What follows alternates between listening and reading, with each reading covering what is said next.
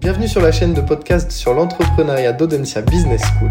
Je suis Thomas Lambert, étudiant de la majeure entrepreneuriat à Audencia, et j'ai le plaisir d'accueillir Sarah Gallinari. Bonjour Sarah. Bonjour Thomas. Fondatrice de AIFI, donc Société d'accompagnement interculturel entre la France et l'Italie. Voilà, j'ai bien présenté Tout à fait, parfait. Super. Voilà, donc qui est, qui est venue partager son expérience d'entrepreneuse. Voilà, donc cette série sur la croissance vise à offrir une meilleure compréhension du phénomène de croissance des entreprises et plus généralement des organisations lors de leurs premières années d'existence. Voilà, donc Sarah, est-ce que tu pourrais rapidement te présenter, voilà, ton parcours et présenter aussi brièvement ton entreprise euh, et l'élément déclencheur qui t'a amené à, à, à la créer? D'accord. Ben, D'abord, euh, je suis, je suis née en Italie, je suis née à Milan, je suis arrivée en France en 2007, j'ai un parcours école de commerce euh, avec un master de spécialisation en RH. Donc, j'ai fait toute ma vie euh, des salariats en RH, donc dans des gros groupes internationaux. J'ai fait Heineken, fait euh, les groupes Les Grands avec sa filiale italienne Biticino et j'ai terminé chez RATP Développement, la filiale internationale du groupe RATP. Euh, et j'ai décidé ensuite de, de me reconvertir, de, de chercher à capitaliser sur tout ce que j'avais pu faire jusqu'à ce moment-là, mais en reprenant quand même les études. Donc, euh, en occasion de la, de la tombée à l'eau d'un projet, d'un gros projet chez RATP Dev, j'ai demandé à, j'ai négocié ma sortie. Voilà. Donc, je me suis réinscrite à un master à Dauphine, qui s'appelle Master en Management Interculturel parce que j'avais envie de me spécialiser dans cette, euh, dans cette branche-là. Je me suis dit, qu'est-ce que tu sais faire à 40 ans?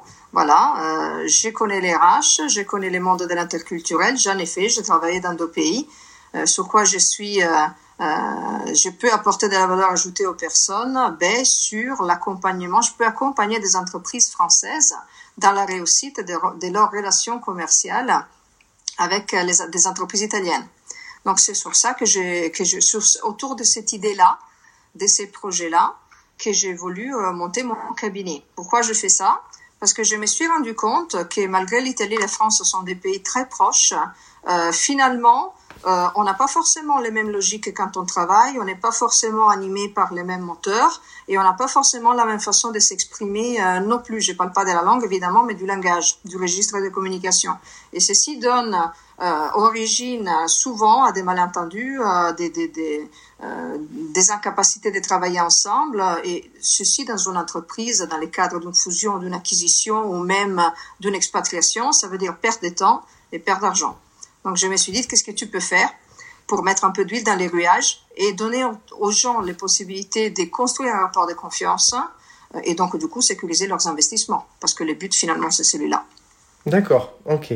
Et, donc dans quel contexte tu as démarré ton activité? Est-ce qu'il y avait déjà des, un, secteur, enfin il y avait déjà des, des, des, entreprises qui étaient euh, dans ce secteur, qui faisaient déjà un peu la même chose? Est-ce qu'il y avait de la concurrence?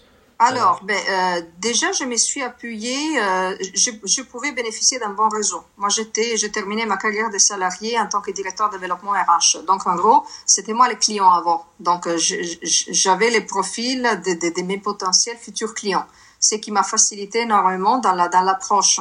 Et euh, ce qui m'a facilité aussi, c'est que beaucoup d'entre eux, euh, qui étaient mes prestataires avant, sont devenus des clients. Donc, ils m'ont un peu renvoyé l'ascenseur, si, si tu veux.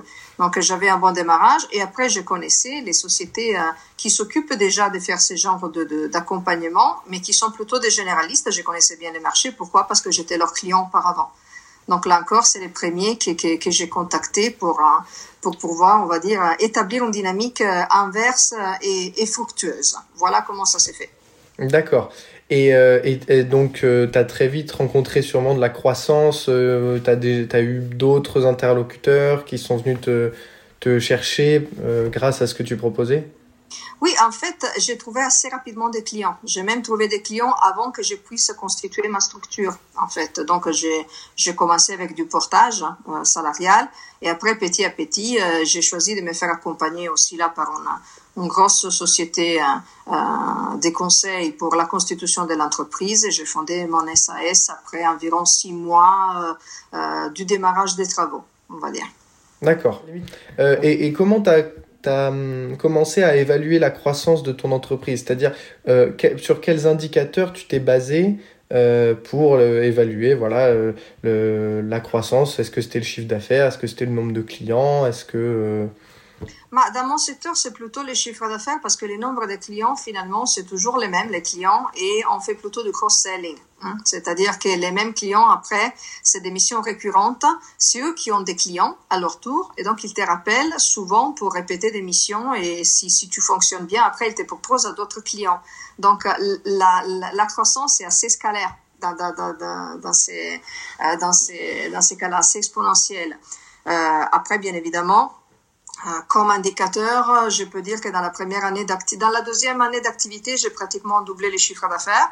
Et après, dans la troisième année, bon, c'était l'année du Covid, donc euh, j'ai limité les dégâts, on va dire, on est resté stable. Donc, j'ai pas perdu de chiffre d'affaires, ce qui est déjà énorme parce que j'ai j'ai la chance d'avoir choisi un métier qui peut être fait à distance. Voilà. Et après, cette année, j'ai encore presque doublé par rapport au chiffre d'affaires des années précédentes. C'est assez souvent ça dans les premières années. Après, à un moment, tu franchis des paliers. Voilà. Donc, c'est le chiffre d'affaires essentiellement, euh, plus que le nombre de clients. Le nombre de clients aussi, ça augmente, mais c'est moins important que le chiffre d'affaires. D'accord. C'est vrai que j'ai pas précisé, je crois que tu as monté donc l'entreprise en 2017, c'est ça? Fin 2017. Voilà. Et donc là, euh, là, ça va faire bientôt 5 ans qu'elle est montée. Est-ce que tu as, tu t'étais fixé des objectifs déjà sur ces 5 premières années? Est-ce que tu as réussi à les atteindre? Est-ce que tu en as d'autres pour les 5 prochaines années ou plus tard? Euh, Oui, alors pour cette année, en fait, j'ai presque doublé mes objectifs, c'est-à-dire que j'ai dépassé mes objectifs d'environ 40%. Euh, ça a été une année assez, assez exceptionnelle. Donc l'année prochaine, je pense, n'est pas euh, me comme objectif de doubler encore, mais de, euh, je me donne euh, un 25% euh, d'augmentation du chiffre d'affaires comme objectif. dans les long terme, c'est pas tellement des objectifs de chiffre d'affaires que je me donne, mais plutôt des typologies des clients. C'est-à-dire, il y a des clients que tu, que tu sers en direct, il y a des clients que tu sers à travers des intermédiaires. Donc, mes premiers clients, mes clients, on va dire des premiers niveaux dont on parlait tout à l'heure, des organismes de formation qui fournissent à leur tour des, des, des, des prestataires pour des formations. Donc, mon objectif, c'est d'échanger un peu les mix des clients, pour utiliser une terminologie marketing. Donc, passer vers plus de clients directs et moins d'intermédiation donc tu étends ta gamme de, clients, si je peux dire, et, en même temps, tu proposes peut-être différentes missions, différentes... Euh, oui, cette année, euh, je suis en train de proposer un nouveau mix de services. Donc, je vais m'orienter plutôt sur une logique de trois typologies de services. C'est vraiment plus que trois typologies de services. En fait, je, je vais restyler mon site internet de façon à avoir trois typologies de, euh, de personas, trois typologies de clients idéales. Donc, euh, ça va être euh, plutôt dans ce sens-là que je vais réorganiser mes activités. D'accord, c'est vrai qu'on n'a pas du tout parlé. Donc, euh, au début, tu as commencé, tu étais toute seule, j'imagine. Oui. Et, et, après, tu t'es associé à des gens, tu as embauché, tu... Comment ça s'est passé Non, ça, je ne voulais pas le faire depuis le début. Moi, je préfère travailler en réseau. Donc, avec des prestataires ou des collaborateurs. J'ai eu des stagiaires, j'ai eu euh, des collaborateurs, mais euh, sous la forme de prestataires dont j'étais les clients. Donc la première chose que j'ai que j'ai recherché, euh, c'est en fait euh, un partenariat avec euh, les cabinets de conseil qui m'a aidé à monter la structure, donc d'un point de vue financier, euh, expert comptable, juridique, etc. Donc c'est la première chose que j'ai fait. La deuxième chose que j'ai fait, j'ai pris quelqu'un pour soigner les SEO de mes articles des blogs parce que moi, comme support euh, marketing, j'ai essentiellement un site internet euh, avec la newsletter et les blogs et les profils LinkedIn. C'est dans mon secteur, c'est pratiquement tout ce dont j'ai besoin. Donc la deuxième délégation, c'était la, les SEO. Et maintenant, à partir de cette année, j'ai délégué toute la partie communication. Donc la, le restyling du site, la, la réalisation du site, euh, toute la partie euh, pour la réalisation des supports de communication, les photographies, les articles, euh, tout ce qui est vraiment comme. Voilà. Donc, je sais déléguer. Ça. Ok, donc oui, tu es toute seule dans la structure. Ouais. Et okay. après, j'ai un organigramme, mais des partenaires. D'accord. Ok. Et ça, c'est pour toi, c'est tu veux rester comme ça encore Oui. Oui, oui, oui, c'est l'idéal parce qu'en fait, mon équipe de travail dépend des projets sur lesquels je suis. Je te fais un exemple. J'ai un service euh, qui est consacré, par exemple, aux petites entreprises qui veulent se développer en Italie. Je collabore sur ce service avec trois partenaires, trois personnes, un cabinet légal, euh, une personne qui s'occupe de l'organisation des réseaux des ventes et une autre personne qui s'occupe du recruitment. D'accord? C'est pas les mêmes personnes avec lesquelles je travaille sur les packages expatriation. Je travaille avec une autre équipe. D'accord. Donc, euh, c'est un business. De cette façon, on fait, on fait du sur-mesure et on reste flexible. D'accord. Ouais, alors, euh, question intéressante. quels ont été les, les, principaux événements qui ont influé la trajectoire de, de ta croissance, de ton évolution euh? Là, on parlait du, du Covid, mais du coup, avant le Covid, est-ce qu'il y a eu des, voilà, des, des événements qui ont, qui ont marqué, qui t'ont fait prendre une, une route différente, etc. Euh, la mienne est plutôt une histoire de rencontres et de bouche à oreille. Donc, euh, on parle toujours de chercher de nouveaux clients, etc. Mais je pense qu'un des premiers leviers de succès, c'est de consolider et de faire très bien au maximum pour les clients qu'on a déjà. Parce que c'est des PCCE, en fait, qui vont réacheter, qui vont redemander, qui vont parler de toi. Et après, tous les réseaux. Je cultive énormément mon réseau. Donc, c'est des réseaux d'experts euh, ou des personnes qui font les mêmes métiers que moi, peut-être sur d'autres cibles, d'autres nationalités et qui ont passé mes coordonnées euh, sur, euh, sur, des, sur des missions qu'ils ne pouvaient pas gérer en première personne. Donc ça s'est fait vraiment. Et après, j'en ai eu pas mal qui sont arrivés de LinkedIn. Donc les événements, c'est surtout vraiment la création des contacts, cultiver son, son réseau et avoir une bonne présence dans les réseaux sociaux et dans, la, et dans Internet, ce qui a permis aux personnes de venir à moi.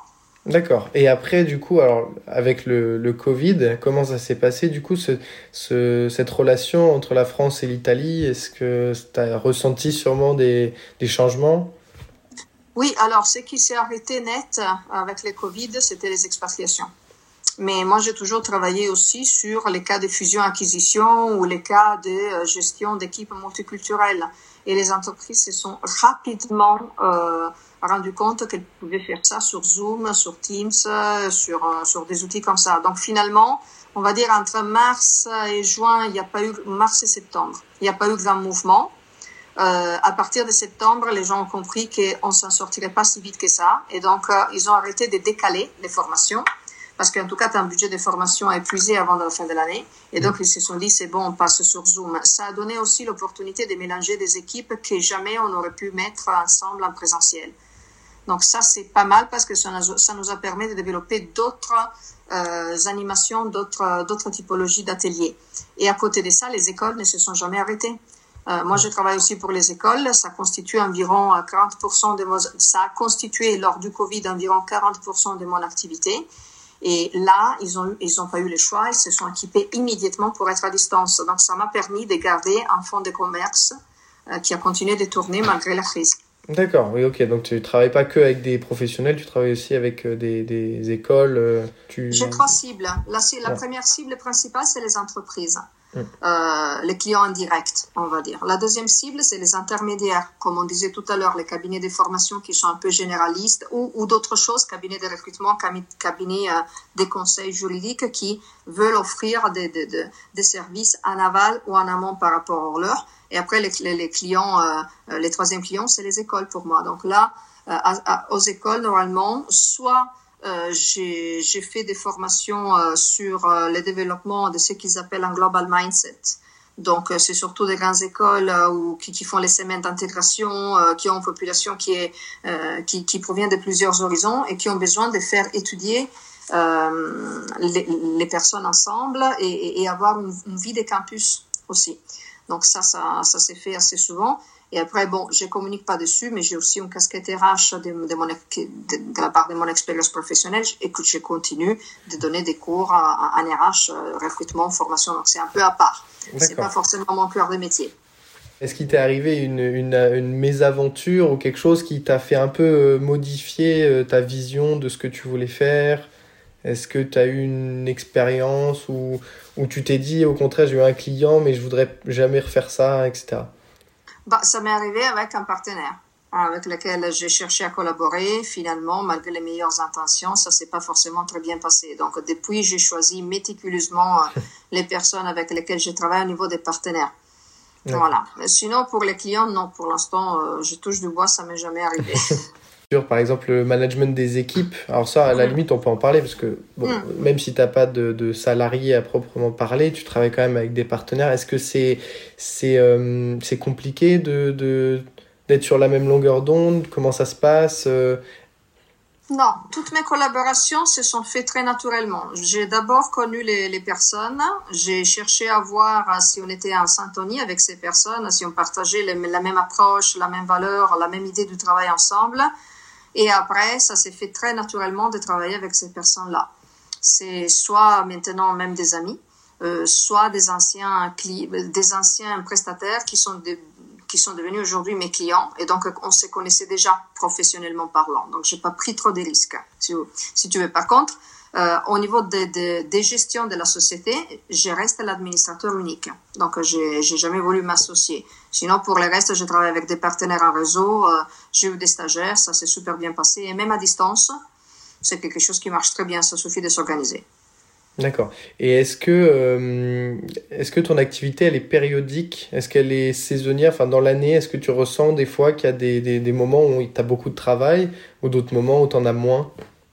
Pas vraiment. Il y a des, des, années où euh, janvier et mai on travaillait pas, euh, euh, alors que là j'ai mon agenda booké déjà jusqu'à juin de l'année prochaine. Donc ça dépend vraiment. La seule chose qui peut être périodique, c'est les écoles. Les écoles démarrent normalement en septembre. Après il y a les stops entre décembre et début janvier, et après ça redémarre jusqu'en juin. Mais je travaille aussi avec des écoles de reconversion qui en fait forment toute l'année. Donc, euh, non, j'arrive assez bien à étaler l'activité. Bon, mis à part août, où il y a rarement des choses qui se passent. D'accord. Ok. Donc, euh, et, et ça, tu, tu le savais en, en lançant ton activité? J'ai monitoré, c'est-à-dire moi j'ai un logiciel de, de, de comptabilité en ligne qui me dit exactement euh, les cash flows et les, les, les chiffres d'affaires que je fais chaque mois. Alors, les cash flows, c'est pas quelque chose que je regarde énormément parce que c'est un métier qui paye à 45 jours. Donc, la trésorerie, normalement, si tu as une bonne gestion, ça n'impacte pas énormément. Je peux supporter quelques mois d'absence de, de, de, de cash euh, en entrée. Euh, par contre, c'est les chiffres d'affaires qui est intéressant. Les chiffres d'affaires, je les monitoré pendant deux ans. Et maintenant, j'ai vu qu'il y a un, trend évolutif, c'est-à-dire que ça augmente en général. C'est vraiment assez varié sur les 12 mois. En tout cas, moi, quand je, quand je fixe les objectifs, je les fixe sur 10 mois. Je laisse toujours dehors août et décembre, janvier. Donc, euh, je, je me mets comme objectif de faire un tel chiffre d'affaires, mais sur 10 mois, pas sur 12. Et tout ça, tu l'as découvert en lançant ton activité parce que c'est quelque chose, j'imagine, que tu faisais pas du tout avant dans, ton, dans tes anciens postes. C'est vraiment quelque chose que tu as découvert euh, avec l'entrepreneuriat. Oui, euh, je me suis formée aussi à l'entrepreneuriat, c'est-à-dire que j'ai pris aussi un coach d'entrepreneur qui m'accompagne depuis le, le, tout début de la création de ma société. Donc, quelqu'un qui m'a aidé à établir un business plan, un plan de marketing, un plan de, de communication, identifier mes clients, les services, etc. C'est un coach qui m'accompagne encore aujourd'hui. D'accord. Ah oui, c'est intéressant ça. Du coup, tu es quelqu'un qui te, qui te... Et c'est quelqu'un qui, qui est généraliste ou qui quand même avait un, euh, comment dire, une spécialité dans, dans ce que tu voulais faire? C'est surtout quelqu'un qui travaille sur les B2B et sur les personnes qui ont une activité qui est au moins partiellement en ligne, en, en, online. Ok. Voilà. Comme tu travailles toute seule, euh, est-ce que comment, tu organises tes, tes semaines euh, toi-même? Est-ce que tu te laisses beaucoup de temps, de temps personnel? Est-ce que tu, tu, voilà, comment tu organises tes, ton activité? Alors, euh, ça dépend vraiment des préférences des uns et des autres. Moi, je suis ni une adepte du Miracle Morning, ni une adepte euh, de euh, les samedis et les dimanches on travaille pas, etc. Moi, je, je suis pas une adepte non plus d'une séparation absolument nette entre la vie personnelle et la vie professionnelle. Je suis plutôt flexible.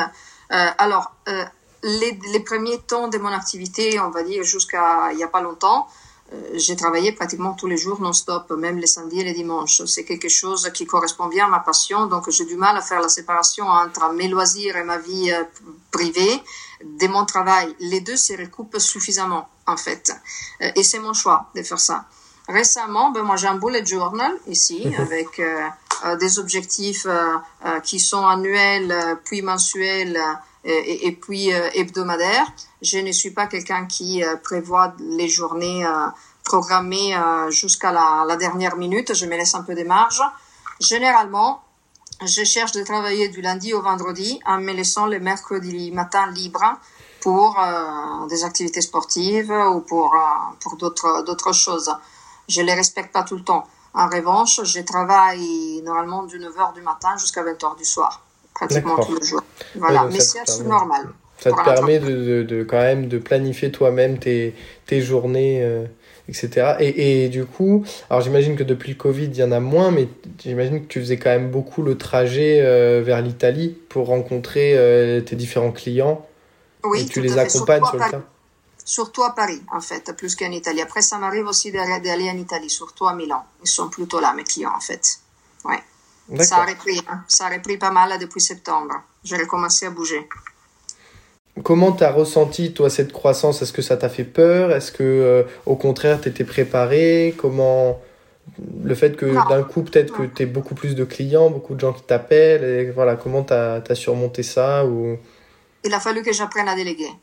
Hum, donc, il a fallu que je ce que sont les, les activités vraiment incontournables qu'il n'y a que moi qui peux faire. Et donc, typiquement, dans mon cas, c'est l'animation en direct et la préparation des supports d'animation, donc l'ingénierie et la partie ingénierie et la partie animation. Et après, j'ai petit à petit délégué tout le reste. Donc, euh, ça, c'est la première chose. Déjà, ça, je savais que je devrais le faire. Euh, j'ai investi beaucoup de croissance qui s'est traduite en beaucoup plus de chiffres d'affaires dans la possibilité de me payer cette délégation, en fait. Et après, peur, non. La seule chose qui te fait peur quand tu vois ton chiffre d'affaires augmenter, c'est de dire, euh, oula, est-ce que ça va durer? Est-ce que ça va être, euh, est-ce que ça va être stable? Donc, euh, je garde toujours euh, une énorme avance de trésorerie pour pour l'étendue et j'ai choisi méticuleusement mes, mes, mes dépenses. Est-ce que c'est des dépenses, on va dire, des, des d'investissement un, nouvel, un nouveau site internet, je me les suis payé cette année par exemple, une nouvelle, un nouveau branding, une nouvelle identité visuelle, ça aussi je m'en suis occupé cette année euh, des nouveaux, la réalisation de nouveaux produits. Et après, il faut garder à, à la tête qu'il y aura quand même des dépenses, on va dire, plus grises, des déplacements, par exemple. Euh, et c'est que j'ai choisi de faire, si je peux, maintenant je me concède un peu de confort. Donc, euh, je, je, je, regarde dans mes déplacements de pouvoir me faciliter la vie avec euh, euh le positionnement des hôtels, la, la typologie des voyages que j'ai fait, etc., pour maintenir une bonne forme physique, parce que c'est vrai que c'est fatigant. Ouais, je comprends. Ok. Donc, ok. Et, hum, et comment est-ce que tu conseillerais à des jeunes entrepreneurs comme ça de, de maintenir un niveau de croissance euh, correct? Euh, Parce que toi, du coup, dans toute ton activité, là pour l'instant, ta croissance, ne, enfin, tu fais que croître. Et comment est-ce que, voilà, est-ce que tu as des conseils, des choses que tu, que tu trouves indispensables euh, quand on est jeune entrepreneur pour justement s'améliorer au quotidien? Bah, déjà, moi, je conseille à tout le monde de se faire accompagner au début, même quand l'idée est, dans la phase embryonale. Il faut pas avoir lancé déjà une entreprise. Moi, je n'avais pas lancé l'entreprise juridiquement quand j'ai choisi de me faire accompagner. Donc, euh, euh, c'est important de partir avec les bonnes bases. Sinon, le risque de dispersion d'énergie est vraiment conséquent. Donc, déjà, se faire accompagner. Deuxième chose, d'avoir une vision très claire dans la tête. C'est quoi ma contribution euh, euh, c'est quoi ma valeur ajoutée euh, vis-à-vis de ce qui existe déjà, euh, c'est quoi que je veux faire? Il ne s'agit pas de créer la nouveauté du siècle. Hein. On n'est pas tous Zuckerberg. Et dans mon activité, par exemple, il n'y a rien qui puisse se faire de façon radicalement différente. Après, c'est une façon de proposer les choses. Donc, on peut avoir des innovations des méthodes. Et après, c'est soi-même qu'on vend, surtout au début quand on est dans l'optique des freelances.